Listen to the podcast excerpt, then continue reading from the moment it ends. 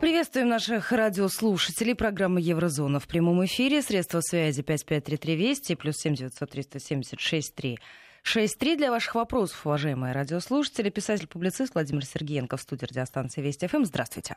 Здравствуйте, Ольга. Здравствуйте, дорогие радиослушатели. Здравствуйте, дорогие радиозрители. Ну что, на прошлых выходных, ровно неделю назад, вы говорили о том, что Турция может вот-вот начать. Да, Прошла неделя. Да. И вот самое последнее сообщение, которое в эти минуты приходит по лентам информационных агентств, Министерство обороны Турции заявило, что в ходе операции в Сирии потери курдов составили 480 человек. Это самая последняя информация, которая приходит из Анкары. Ну, есть понятие аналитика, есть понятие логика, а есть понятие кофейная гуща. Так вот, я с кофейной гущей не работаю. И было понятно, когда министр внутренних дел Германии вдруг заговорил, что волна беженцев может э, переплюнуть кризис 2015 15 года, года, да. да, то, конечно, э, здесь все понятно. И это уже не предсказание, когда я сказал, что ждем секунду на секунду, с минуты на минуту начала боевых действий со стороны Турции. Это, в принципе, абсолютная логика и ну, знаний тоже немного, также и кулуарных. Я переспрашивал в некоторых местах у немецких коллег, насколько серьезно относятся к Германии к тому, что могут э, э, сотни, тысячи, в данном случае больше миллиона беженцев двинуться в Европу. И вот мы сейчас имеем, в принципе, абсолютно нарушенный мироустой на Ближнем Востоке. Творится черти что. Ситуация не подконтрольна. Э, Обеспокоенность выразили все. Выразили э, обеспокоенность Лига арабских государств. Осудила наступление Турции на севере Сирии. Генеральный секретарь Лиги арабских государств назвал военную операцию Турции вторжением и атакой на суверенитет Сирии. Здесь нужно сделать такой... Это вроде как Лига арабских государств не моя тема, по, я по Европе. И моя программа «Еврозона» — это о Европе или из Европы. Но в данном случае это имеет отношение непосредственно к Европе, потому что суверенитет Сирии — такая вещь, с которой мало кто считается. Вообще практически никто не считается. Ну, Россия считается. А что, американцы считаются? А кто из арабских государств считается суверенитетом Сирии? Что, Израиль считается сирийским суверенитетом? Нет, конечно. И заявление... Я понимаю, что генеральный секретарь арабских государств это не самая мощная фигура на планете, но тем не менее это очень сильный переговорщик Ахмерат Абульгейт. И вчера он назвал это вторжением в одну из арабских стран и атакой на ее суверенитет. Точка. То есть о том, что это атака на суверенитет, говорят ближайшие соседи, скажем так, по Сирии. Соответственно, в тот же день Министерство обороны Турции объявило о взятии важного приграничного сирийского города Рас-эль-Айна. Эм, Дальше пошло еще больше. Демократические силы Сирии, СДФ, опровергли это сообщение. По данным СДФ, сражение за город продолжается. Убиты 23 бойца СДФ, ранены 37. Соответственно, э, принцип домино это когда доминашки, костяшки домино стоят так, не дотрагиваясь друг до друга, и ты, если одно толкнул, то падают все. Даже чемпионат мира устраивает по домино. Вот он принцип домино, друзья. Вот он принцип домино, очень простой политический. Э, Турция начала свою военную операцию и посыпалась. Посыпалась сразу и политическая, скажем так, не составная, но нейтрально составная которая связывала Турцию и Европу, отношения и так все-таки напряженные. И 9 октября, когда операцию начала Турция в Сирии, конечно же, конечно же, э, Турция умудрилась, ну, скажем так, поступить самостоятельно. Как раз вот у Турции с суверенитетом полный порядок. Они не оглядываются ни на кого. Э, Здесь у нас первое, что произошло, это то, о чем я говорил на прошлой неделе, что первое, что происходит в таких ситуациях, это мы видим лицо, настоящее лицо союзничков. Не надо называть стратегических партнеров стратегическими партнерами, когда они либо враги, либо предатели. Вот как они действуют. Они убежали, они бросили курдов. Я говорю сейчас, конечно же, о США. То есть США, как только заявили о выводе своих военных, это было сразу понятно, что ну, по дипломатическим каналам по какой-то причине либо не договорились, ну мало ли, либо не смогли, либо не захотели. Это просто точка и факт. Но уходя, американцы подставили курдов, конечно же, под удар.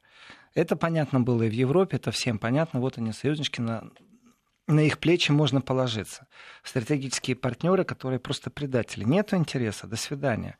Э, я думаю, если бы на этой территории было пару нефтяных скважин или полезные ископаемые в виде тех, которые очень нужны для чипов в компьютере, Ситуация ну, была бы другой? Все по-другому было бы. Я думаю, турки бы туда не сунулись, там были бы стабильные американские войска, все было бы под контролем. И плевать и внедрение хотели... демократии. Конечно, и выборы. А, и очень громкий пиар вот что-что, давайте так, а американцы умеют привлекать к себе внимание пиаром, скандалами, шумами. И если уже они решили свергнуть какой-то власть или режим, то это будет громко. Вот пиариться они умеют. Насколько они делают что-то в целях демократии или в гуманистических целях? Да не насколько, если честно. Соответственно, э, тоже такой очень интересный аспект. Дело в том, что ЕПГ — это организация признана террористической, и в том числе и э, в Европе. То есть это не просто там Турция признает эту организацию террористической. Демократические силы Сирии э, это важный союзник, между прочим, Вашингтона. Это Вашингтон предал как раз демократические силы Сирии. И в этом отношении демократические силы Сирии, они в СЕПЖ очень даже в контакте. Практически, ну, как бы это одна военная структура. И в этом отношении, э, если американцы выходят из э, территории, на которой только их присутствие уже прикрывает, потому что по американцам стрелять не будут, то мы увидели потрясающую вещь, которая кого-то удивила, кого-то не очень. А Турция плевать хотела на то, что успели американцы, не успели уйти. Турция предупредила, что начинает операцию, предупредила. Э, огонь открыли, открыли. Вот мы часто дискутируем очень так разгоряченно в социальных сетях тоже в эфирах на какие-то темы животрепещущие. Ну, прямо такая общественная бурная дискуссия. Вот сейчас общественная бурная дискуссия на уровне политиков, политологов в США. Сознательно турки их обстреляли? Знали ли турки, что там находятся американцы?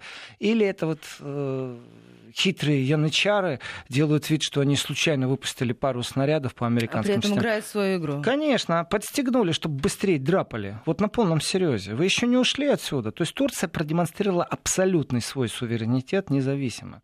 И вот здесь я не берусь э, только Америку на самом деле это говорит, что она плохая, она предала сирийский. Это факт. А ведь есть еще Европа. Вот здесь уже абсолютно э, провальная политика Европы по отношению к Турции. То есть, э, если Европе кто-то не нравится, если Европе кто-то не нравится, то Европа плевать хотела на любые межгосударственные интернациональные договоренности, направила не вмешиваться в дела в третьих стран. Мы же это много раз наблюдали, Владимир. Да, так я же говорю, Европа плевать хотела. И с большим удовольствием под флагом демократии такого флага нет на самом-то деле. Есть флаг ООН, есть флаг УБСЕ, есть флаг ПАСЕ, есть Совета Европы, есть Европейского Союза флаг, они похожи, кстати. А, но флага демократии нет, а они большие любители, когда им кто-то не нравится, вмешаться, Э, посмотреть, как это все произойдет, плевать, сколько жертв после этого будет среди гражданского населения, и рассказывать, что все это под флагом демократии. Да, плевать я хотел на вашу демократию, если это сотни тысяч жертв. Спросите у, у ливийцев, спросите у иракцев. Э, ваша демократия — это э, ширма на самом деле для ваших мерзких целей. И в этом отношении Европа, когда в Турции был переворот, очень печалилась, я так скажу, и придавала огромный акцент, и придает огромный акцент правам человека в Турции. То есть то, что там госпереворот, да плевать мы на это хотели. Но это же хороший госпереворот. Ну, Украина, пожалуйста. Это же хороший госпереворот. Значит, мы признаем. А что значит хороший? Ну, в нашу пользу. А что такое в нашу пользу? Ну, значит, по нашей финансовой системе, с нашими кредитами, с нашими принципами, с нашими рынками. Притом у нас рынки закрытые, а вы это свои открываете, мы пойдем все скупать. Поэтому Европа в отношении Турции себя ведет очень специфически. То есть вначале долго водили за нос. Вступит Турция в Евросоюз или нет. Турция шла семимильными шагами по всем нормам э, изменения и права человека и судебная система, и много шагов Турция предприняла. И вы знаете, это вот э, если попробовать э, создать литературное произведение, в котором э, описать действительно невесту на выданье, то ее приготовили. Вот Турция была невеста на выданье, а Европа это был жених. Ну, долгая помолвка. Также в Турции называли всю эту ситуацию на протяжении очень долгого времени. Ну, за нас водили. Это мошенничество и плутовство. То не так, эдак не так. Что еще вам нужно? И вот когда уже подошли к моменту, что Европа больше не могла крутить носом и должна уже было свои брачные обещания, как настоящий джентльмен, воплотить в жизнь, именно в этот момент в Турции произошел военный переворот, после чего, э, если бы он случился, вот история не знает понятия «бы», то Европа бы рукоплескала. Ну, потому что это то, что им нужно. Так я думаю, что а... уже там ладони приготовили многие на тот момент. Ну, кстати, Европа, вот когда началось все, Европа не знала, как себя вести. Я помню эти растерянные стейтмены, заявления разных европейских политиков. Они, во-первых, не ожидали, во-вторых, они просто не знали, что им делать. Э, подождем, успокоимся. В этом отношении, опять же, знаете, да плевать я хотел на ваше, давайте подождем, давайте успокоимся, обеспокоенность высказали. Э, и я не просто говорю, что я глубоко плевать хотел на ваши флаги демократии, которые вы пробуете навешать. Но вы, тем не менее, вмешиваетесь э, во внутренние дела страны с большим удовольствием. Это информационная политика. Это очень важный аспект. Сегодня информационная политика — это практически то же самое, что танковая бригада в столице будет. Это один к одному. Потому что хаос, который принесет люди, которых зомбирует ваша пропаганда, она может ну, достаточно сильно ударить э, в самом сердце не надо армию подводить. Вам ключики от ворот вынесут сегодня предатели или тех, кого вы смогли переформатировать в моральном смысле слова. Э, и у вас прокуратура плохая прокуратура, судьи у вас плохие судьи. А кто хороший? Шпионы хорошие. А кто еще хороший? Ну, те журналисты, которые рассказывают, что у вас судьи плохие. Вот как Европа себя вела по отношению к Турции. Я помню перепалку в ПАСЕ, очень хорошая такая показательная перепалка, и я в этот момент очень расстраивался, что вот тогда не было российской делегации. Потому что турецкая делегация, она противопоставляла своими словами действительность и, ну, скажем так, по крайней мере, был выбор в информационном поле.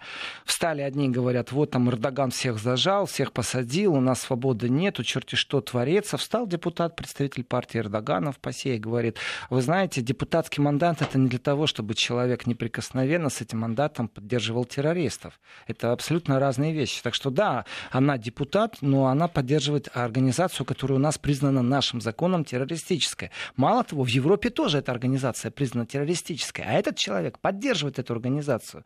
Соответственно, какое отношение к тому, что это депутат, видите ли, оппозиционный, да, у нее был мандат, она была в парламенте турецком, но с момента, как было доказано, что она поддерживает организацию, признанную террористической, то не надо нам рассказывать, что это оппозиция. Это была очень такая сильная перепалка в ПАСЕ. И э, если бы просто выступали оппозиционеры, то они бы оплевали Турцию, Эрдогана, а так кто-то в защиту говорил. Поэтому я говорю, мне, мне жаль, что в тот момент не было России, потому что очень сильно Украина, страны Балтии, Грузия, они очень сильно в этот момент так, ну, занимались дерьмометанием в сторону России, и только э, стал представитель сербов, который вот, ну, там, жестко держал позицию и говорил, не забывайте, пожалуйста, что Крым российский, и все это было по референдуму. Э, то есть иное мнение было озвучено только одним человеком. А у турков много кто выставил такое поле защиты в этом фехтовании информационном. Так вот, военная операция Турции в Сирии, конечно же, это демонстрация турецкого суверенитета. Конечно, Турция э, сегодня э, продемонстрировала, во-первых, а, что она может. Ну, и как бы все знают, что в структуре НАТО вторая по мощности армия это, конечно, турецкая. Это а можно я вопрос еще задам встречный, Давайте. потому что он очень важный, мне кажется. А насколько вообще Евросоюз был готов к тому, что Турция решится вот я на прошлой неделе, когда предрек военные действия э, Турции, Европейский Союз уже готовился, уже, уже об этом говорили. Ну, недаром же заговорили по поводу мигрантов, То есть, когда, волны. Да, когда Заехофер, министр внутренних дел, сказал, что мы должны э, ожидать волну мигрантов, то есть приготовьтесь. Это уже, уже очень серьезно рассматривалась тема того, что Турция вот-вот начнет военные действия. Ведь нельзя начать военные действия просто так. Знаете, я решил сегодня утром, когда кофе пил, что через час атакуем. Может, такое можно в какой-то деревне или где обезьяны палками воюют. А у нас сегодня армия, их двигать надо, эшелоны, топливо привезти надо, которое будет заправляться в машины, в бронетехнику. То есть, конечно же, это все известные вещи. Но э, обратите внимание, если вот логика очень простая, если вы знаете, что Турция начинает вот-вот э, военные действия, и многие факторы об этом говорят, Э, как вы относитесь к своим союзникам? Вы их предупредили, чтобы они оттуда просто ушли? Или вы предали, промолчали, потому что, ну, ждете, пока официально Турция начнет свои действия, а потом будете официально высказывать свои э, недоразумения, непонимания и даже протесты. Здесь в этом отношении вернусь опять же к Европе в тот момент, когда был переворот в Турции. Значит, невесту не выдали замуж, вот не выдали. Я, я, я не хочу ни в коем случае обижать Турцию, Турцию как э, аллегорию невесты, но я говорю, если бы вот возможность литературно создать и описать, то вокруг э, Турции отношения Европы, можно сказать так, невесту полностью приготовили, а жених э, все носом крутил и крутил. И в тот момент, когда уже не было повода дальше крутить носом, вдруг э, случился переворот в Турции. И дальше пошло-поехало, и свобода слова, и судьи неправильные, и черти что. И даже в Европе турки разделились на тему, поддержим или не поддержим Эрдогана. И, в принципе, э, здесь вот заложен определенный момент неуважения, европейского неуважения к Турции. То есть они смотрели... А Турция за... очень чувствительна к этому моменту. Конечно, а любая нация должна быть действительно чувствительна. Любое государство должно быть чувствительно. Знаете, Европа, э, это как для меня Европа, это является классика а, лживого политического существования. Почему Европа не говорит о том, что, например, Янукович хотел вступать э, в Евросоюз? Что ассоциацию-то он хотел. Все, что он сделал, он озвучил, что если они оголтело, Украина как государство, оголтело делает этот шаг, ассоциируется с Евросоюзом, то экономический ущерб Украине будет просто огромный, потому что рынок, на который украинские товары уходят, и товарооборот с Россией, является существенной, между прочим, составной украинского существования как державы. И тогда были цифры озвучены, и это знает и Меркель, между прочим, и Бороза знал. Э, имена из прошлого Бороза. Вот скоро Юнкер будет имена из прошлого, слава богу, и Меркель скоро будет имена из прошлого. Еще чуть-чуть осталось. Но они прекрасно это знали, но они же не любят говорить, что Ян... Янукович хотел вступить, ассоциировал, он не срывал. А неудобно тогда для себя получается Правильно, позиция лучше соврать в наглую, лучше врать, что сирийские беженцы это матери-одиночки с детьми на руках, а не молодые ребята от 18 до 30 лет. Лучше соврать. И в этом отношении классика жанра европейская, вот э, та ложь, которая которая медийно распространяется, политически. Э, я вот могу сказать, что в связи с тем, что я тайну чуть приоткрою. На следующей неделе должен улететь, буду на ярмарку, книжную ярмарку во Франкфурте. Это крупнейшее европейское событие международного. То есть есть э, Лейпцигская ярмарка, и Лейпцигская ярмарка это все-таки внутренемецкое очень крупное событие. Очень крупно. Там, конечно, представлена международка, но Франкфурт все-таки международные отношения. Э, по приглашению издательства, потому что э, дожали книгу, у меня три года практически ушло расследований. И э, в том числе, вот я получил на прошлой неделе письмо э, по просьбе Штайнмайера, к которому я обратился, чтобы на некоторые вопросы ответил.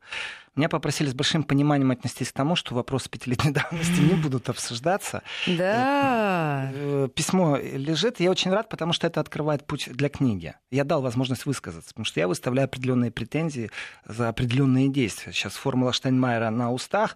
И, ну, скажем так, если, если вдруг издательство попадет под перекрестный огонь и начнут задавать неправильные вопросы, Э, я не распространяю ложь. У меня авторизированы все видео и аудиозаписи, в том числе и с еврокомиссарами и главы спецслужб. Э, но суд может приговорить издательство не распространять эту информацию. Вот такие казусы уже были. Это по поводу свободы слова. Поэтому, чтобы выиграть суд в будущем, я уже предложил возможность как-то Заранее. оправдаться. Да. Это опыт уже. Опыт. Это называется соломки постелить. Абсолютно точное э, описание того, что произойдет соломку подстелил. Так вот, э, по поводу Турции и ситуации с Эрдоганом. Турецкий интерес выше турецко-европейских отношений однозначно. Для Турции, для граждан Турции, э, сама Турция является важней. Э, конфликт Турции и Европы, особенно турцо-германский конфликт, он всегда был ярко выражен, ярко выражено представителей партии, рабочей партии Курдистана, которая признана тоже террористической, э, Германия так, знаете, сквозь пальцы пропускала, смотрела, и вот когда была попытка переворота в Турции, вдруг европейские турки, а давайте не забывать, Берлин — это второй Стамбул — Вот самый крупный город с турецким населением на планете это Стамбул, понятное дело. А второй по величине это Берлин. И, э, Город контрастов, да. И когда вдруг даже турецкие мигранты в Германии стали делиться на проевропейский, не проевропейский взгляд, и еще и предвыборная кампания турецкая была, то Европа что делала? Объявлено о том, что кто-то выступает, встречается с избирателями. Это граждане Турции, которые живут в Евросоюзе. И как-то странно, то площадка, на которой уже договорились, в аренду взяли, знаете, такое место, где может пару тысяч человек собраться, где Эрдоган выступит, бах, и хозяин площадки говорит, а я что-то не хочу больше. Как так отказался от денег простой бизнесмен, который просто в аренду сдает площади? А так а можно по... было, да, потом оказывается? Да даже штраф, может быть, готовы заплатить были, расторгнув арендные условия. Но как-то так странно получилось, что срывы выступлений Эрдогана, они были по всей Европе, не только там в Германии, в Голландии, там и наоборот. Значит, э, стали палки ставить в колеса, вмешиваться. Притом это вмешательство было не на уровне, вот, ну вот вдумайтесь, у вас стадион ваш собственный, и вы вдруг э, от, отменяете концерт Бонжови, например, или Ласкового мая, там, я не знаю, или там Бузовой, господи, хотя Бузова в Европе вряд ли когда-то петь будет, но тем не менее. Так вот, э, отменили концерт. Почему? Ну, не хочу. Ну, что за глупости? Понятно, что пришли, поговорили, объяснили, рассказали, почему не надо, и дальше искали альтернативные площадки. Так вот, Европа бурлила вместе с турками. Мы сейчас должны будем прерваться буквально на несколько минут. Впереди новости, сразу после вернемся и продолжим. Возвращаемся в программу «Еврозона» с писателем-публицистом Владимиром Сергеенко. Присоединяйтесь к этой программе, уважаемые радиослушатели. 553320, если пишете нам на смс-портал. И плюс 7 903 176 363, если пишете нам в WhatsApp или Viber. Здесь есть еще огромное количество таких составных. Вы тоже не все имеет отношение к Европе. Например, вы знаете, что э, в прямом смысле слова Организация Объединенных Наций на мели. Знаете это или нет?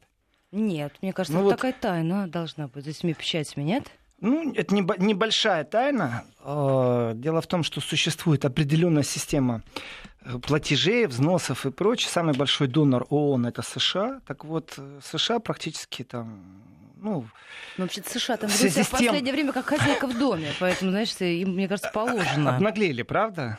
Э, США, как правило, у них там система платежей, так, э, ну, скажем так, сбой и десинхронизация с тем, как это происходит с ООН. Потому что бюджет ООН, это вот эти донорские взносы, это где-то 3,3 миллиарда долларов США. Это большая сумма, конечно же. И перевели пока что только 2 миллиарда. То есть дефицит 1,3. Бьет по зарплатам. А это значит по переводчикам, по водителям, по охранникам, по кому угодно.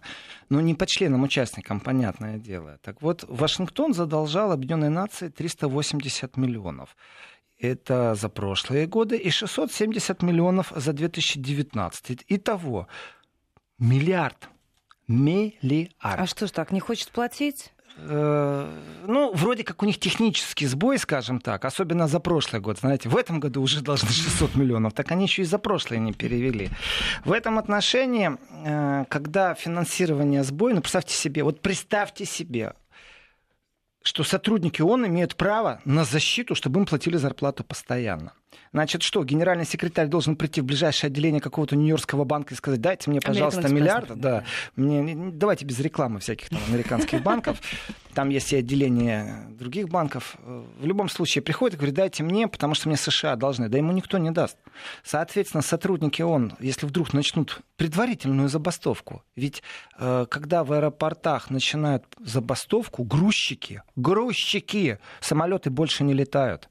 Когда начинают в аэропортах забастовку люди, которые при входе стоят и вот смотрят первичный досмотр багажа, когда вот через рамки мы проходим, тоже самолеты больше не летают. Все, коллапс. Так а что делать тогда? Так вот, если в ООН тоже задолженность сейчас по зарплате будет, ООН вообще работать не будет. Не потому, что оборзели США и никому-то визы не дают, в смысле России, а потому что э, они еще и денег не дают. То есть они бойкотируют сейчас то работу подожди, ООН. То есть он скажет, мы расходимся, до того, как э, нам все-таки перечислят эти деньги, которые я не знаю, по техническим Я думаю, причинам? США переведет, но США, США переведет деньги. Свою задолженность он покроет. Я к чему сейчас это все говорю? К тому, что, э, конечно, мы можем наблюдать блокировку работы ООН э, если вдруг профсоюзы, не нарушая никаких правил, проведут предварительную демонстрацию, а это называется нормальным языком стачка. Помните такое слово? Да, стачка. Да. Е- если будет стачка, при том, что это будет предупредительное, там, на 6 часов, сотрудники, которые зарплаты не получат. А, а на самом-то деле э, Америка демонстрирует, на как она может влиять и манипулировать работой ООН. Все-таки на планете у нас есть такая организация, Совет Безопасности ООН, и выше Гремиума, где люди разговаривают между собой, даже которые находятся в конфликте, у нас ничего выше этого нет. Это единственная площадка такого уровня. Любой саботаж и бойкотирование работы ООН, это нарушает баланс вообще на планете. А, не все сводится к Украине, не все сводится к э, Ирану, не все сводится к Сирии. Есть еще и Африка, есть куча других проблем. И болезни, и голод. И в этом отношении ООН, конечно, как организация действительно должна существовать. Но э, если посмотреть, как ведут себя США, то денег не дают, то визы не дают, то действительно надо из Америки убегать. Надо куда-то в Европу переводить рабочие площадки. Это я сейчас топлю за Европу. Я сейчас топлю за Европу. Пусть в Европе будет площадки ООН, э, и я думаю, европейцы будут визы выдавать всегда рабочие, потому что даже сейчас они выдают рабочие визы, даже тем, кто находится в санкционных списках. Это известный момент. Возвращаюсь я к э, Турции. А значит... А скажите, можно вопрос по да. поводу Европы и вот этих сложных отношений с Турцией? На ваш взгляд, насколько серьезно обеспокоены европейцы теми заявлениями, которые сделал Эрдоган по поводу беженцев? Э, да не просто обеспокоены, паника. Паника, настоящая паника. Объясню, что происходит сейчас. Э, вот после заявления Лиги арабских государств, скажем, и э, есть того очень... резкого ответа, который прозвучал на критику со стороны Лиги арабских государств, страны Турции мы говорим о конфликте уже внутри, там, где-то там, на Востоке, у них между собой конфликт, они друг друга не понимают. То есть они не договорились. Но там же есть и маленькие войны, есть большие войны, и есть войны, которые вот-вот могут начаться. Ведь и Израиль сидит как на пороховой бочке, Иран сидит как на пороховой бочке. И, и если исходить из того, что война не начинается только потому, что у какого-то государства существуют ракеты, которые могут долететь до другого государства, то это говорит о многом, показатель. Но мы знаем, что мир в Европе был именно благодаря политике сдерживания. Каждый знал, что может другого уничтожить. Все. Это и есть политика сдерживания, которая сегодня функционирует на Ближнем Востоке. Так вот, Лига арабских государств осудила наступление Турции? Осудила. Значит, смотрим дальше. Кто у нас осудил? Макрон позвонил Трампу и попросил его остановить Турцию в Сирии. Я немного в шоке. То есть, э, э, как Макрон, президент Франции, то есть то, что он считает необходимым как-то военную операцию Турции на севере Сирии как-то приостановить, я это понимаю. Но я не понимаю другого. Макрон призвал Дональда Трампа поддержать силы в регионе, боровшиеся вместе с ним против исламского государства. Вот здесь у меня уже начинается много вопросов э, к Макрону, в том числе и к Европе. Давайте тоже поговорим на чистоту. Кто против террористического государства на этой планете вел боевые действия, как их вел, э, что делала Америка, что делала Европа, что делал контингент э, войск германских, что они туда предоставили какие грузы доставляли, что делала Франция. И вот э, Макрон решил позвонить Трампу и говорит ему, что необходимо остановить военную операцию Турции как можно скорее. Вот у меня вопрос. А Трамп что, влияет на Эрдогана? Э, почему вдруг Макрон решил поговорить об этом с Трампом? Ну, повлияй, мол, на Турцию. Ну, Мне кажется, такой... для Макрона очень важно на сегодняшний день закрепиться в качестве лидера Евросоюза. Ну, он закрепился. На фоне он, он закрепился. Меркель. Он закрепился. Макрон, безусловно, уже закрепился. Но смотрите, какая грубейшая ошибка. То с его лацканов пиджака стряхивают какой-то невидимый мусор, хотя при этом почетно принимают демонстративно. Макрон не является э, спикером Евросоюза. Макрон все-таки отвечает за Францию. Да, он лидер, в том числе и в Европейском Союзе, он мощная политическая фигура. Да, да, да, бла-бла-бла-бла-бла. Но у Евросоюза есть э, те, кто отвечает за Евросоюз. Э, так что, если он вдруг говорит, то он говорит, конечно же, от своего имени, от имени Франции в первую очередь, не от имени Европы. Это точка. И э, вопрос, почему в новостной ленте не попалось сообщение, что Макрон разговаривал с Эрдоганом? Почему он с Трампом это обсуждает? Я понимаю, что нужно со всеми политиками обсудить. Нужно и, и Владимиру Владимировичу Путину позвонить, и э, Трампу позвонить нужно. Я все это понимаю. Эрдогану позвоните. Или соберите Совбез ООН по-хорошему, а не так, как вы это сделали. Э, озвучьте тревогу свою. Но дело в том, что Макрон еще сказал, что они перестают поставлять оружие э, во Францию. Он первый это сказал, он даже обогнал Германию. Здесь тоже нужно поподробнее остановиться, что такое э, оружие, приостановка продаж оружия. Значит, зеленые и социалисты, социалисты это э, партии левого толка в Германии, например, воют уже ого-го сколько времени, воют. И говорят, как вы смеете вообще в Турцию продавать оружие? Да вы что? Что вы вытворяете? А, даже скандалы есть в Германии по поводу поставки оружия на Ближний Восток в страны, которые воюют. Э, как правило, я понимаю, что военно-промышленное лобби плевать хотело и на политику, и на демократию, деньги зарабатывают. Ну, у них свои интересы. Конечно. Но существует, существует, кроме своих интересов, существуют законодательные нормы. Так вот, если страна воюет, если страна воюет, то в нее оружие поставлять нельзя. Никак. Поэтому то, что Франция и Германия заявили о том, что они в Турцию поставлять оружие не будут, Турция сейчас воюет не на своей территории, это не какая-то там контртеррористическая операция. Это совсем другого плана. Она воюет на территории другого государства. Притом насчет суверенитета того другого государства поговорить надо и с американцами тоже.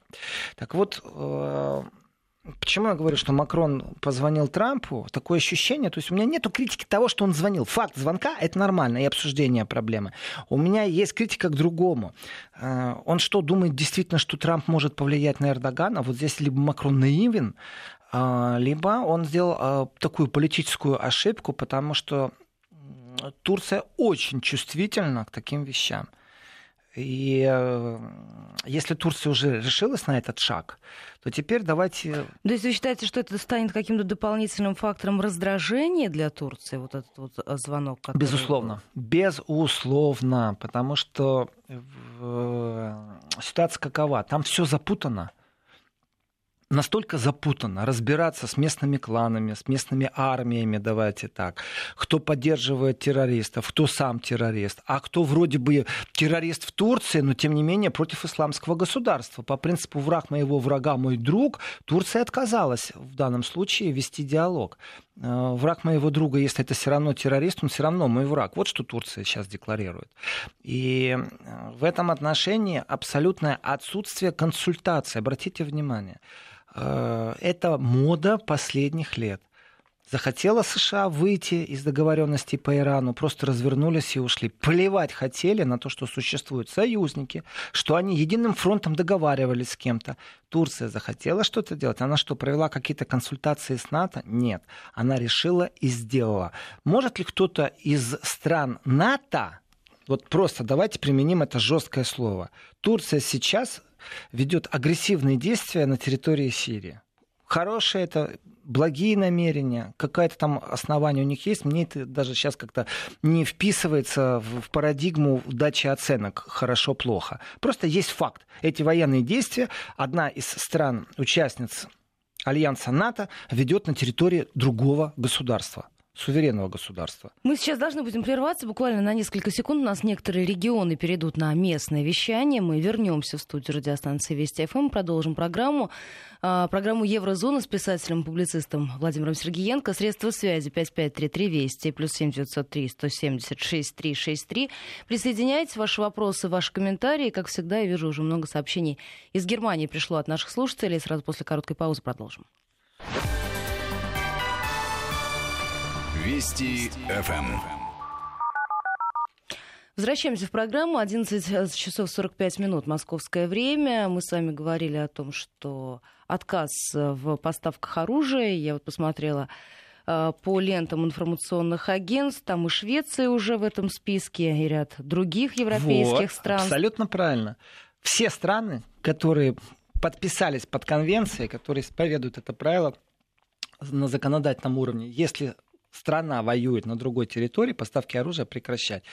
Но только что-то какой-то пиар странный идет. Знаете, Франция и Германия на перегонки побежали, кто оружие не будет Турции поставлять. Все страны должны перестать поставлять оружие, которые подписали вот в Европейском Союзе определенные вещи.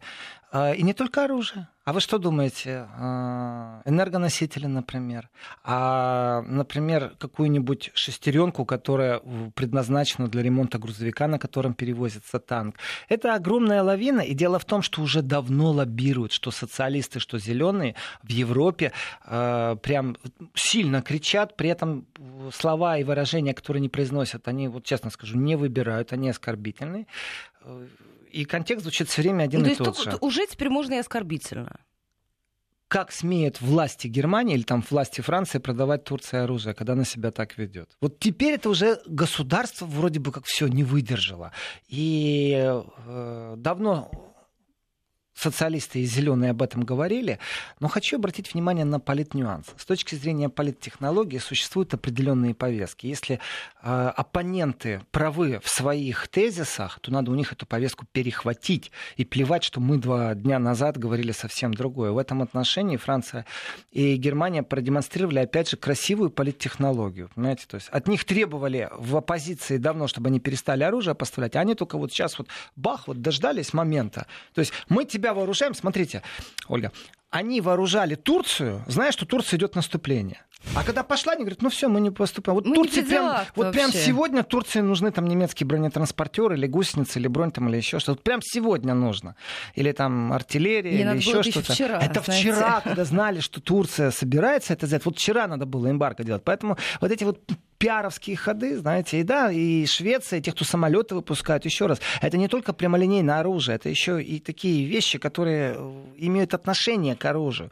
Так вот, вы знали, что это произойдет, и вы до последнего момента поставляли. А теперь ручки чистые у вас, вы их умыли, вы такие чистоплюйчики европейские, настоящие. И в этом чистоплюйстве европейском вот видно лицемерие очередной раз. Но если вы знали, что это начнется, значит, разговор же еще и экономический. Ну, давайте так, давайте так, не забываем, Европа, она в этом отношении отношении действительно многокрасочная.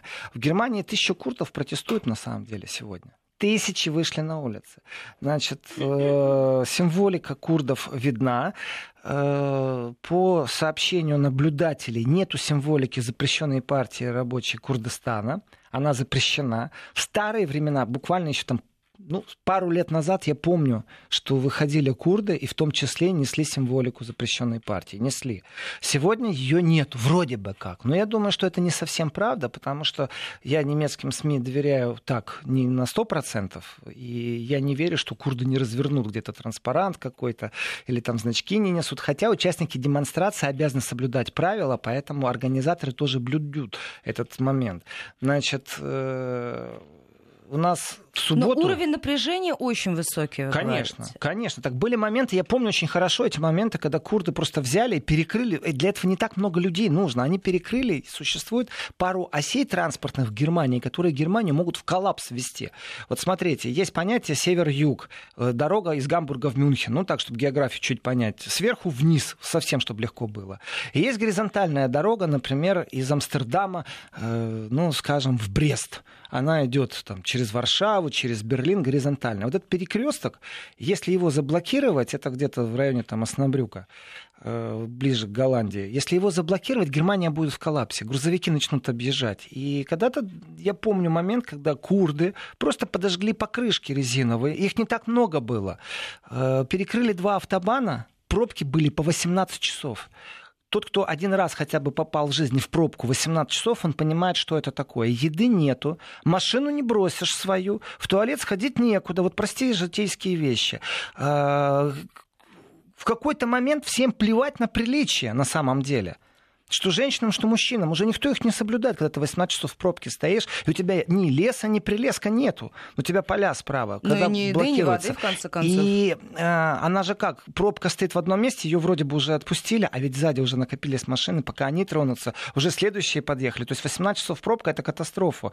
И я был в пробке 18 часов, знаю, что это такое. И не объедешь, ты уже вырваться не можешь.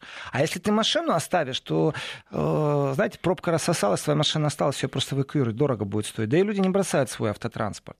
И в этом отношении, да, я считаю, что ситуация напряженная, потому что в субботу, 12 октября, э, в Германии только в Кёльне э, больше 10 тысяч человек вышло на Марс. Это курдов.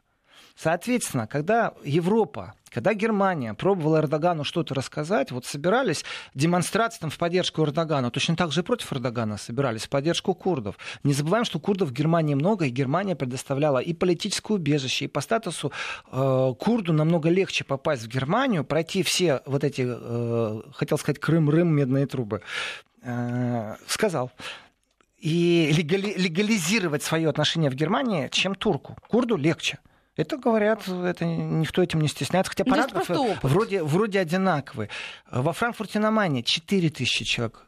Вы понимаете, Бремен 2 тысячи человек. То есть тысячи людей действительно вышли в Германии на улицу. А их основное требование, чтобы ЕС вмешался в эту ситуацию? А, смотрите, они держат курдские флаги, они держат транспаранты. Э, крики, которые на улице были слышны, Эрдоган террорист.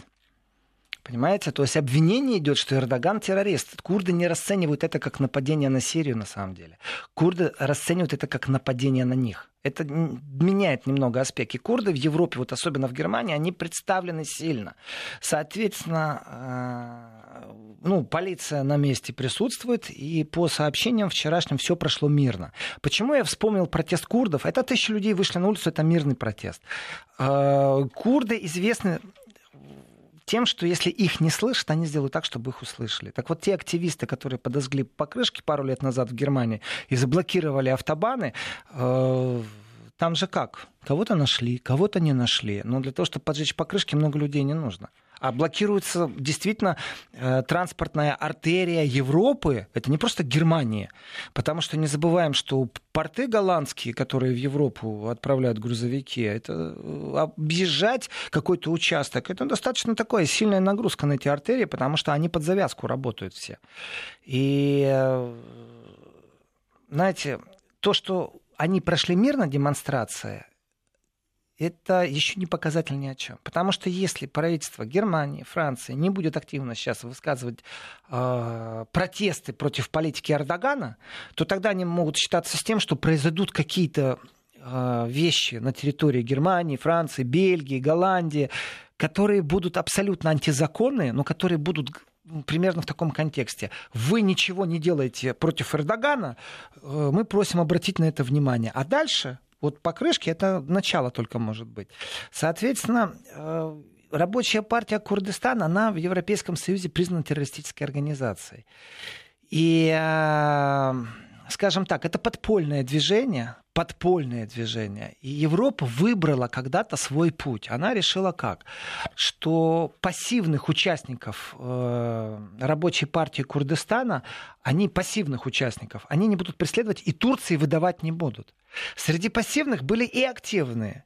И получается, что Турция много раз, вот здесь Турция может выставить огромный список претензий Европейскому Союзу, просто огромнейший список, когда Турция говорит, у вас эта организация террористическая, у нас эта организация террористическая, член террористической организации, выдайте его нам, а он в Европе свободненько расхаживает, популяризирует идею, э, мало того, деньги собирает, то есть ведет активную деятельность, и он является членом террористической организации, а его Европа не выдает. У Турции много претензий к Европе, здесь не все так просто. Ну, то есть страх еще и по этому поводу, что, на, что в какой-то момент все эти претензии будут, э, так сказать, представлены широкой общественности? Они, даже... известны, они, они, известны? они известны. Они известны э, любому человеку, который новости читает и умеет запоминать то, что там стоит.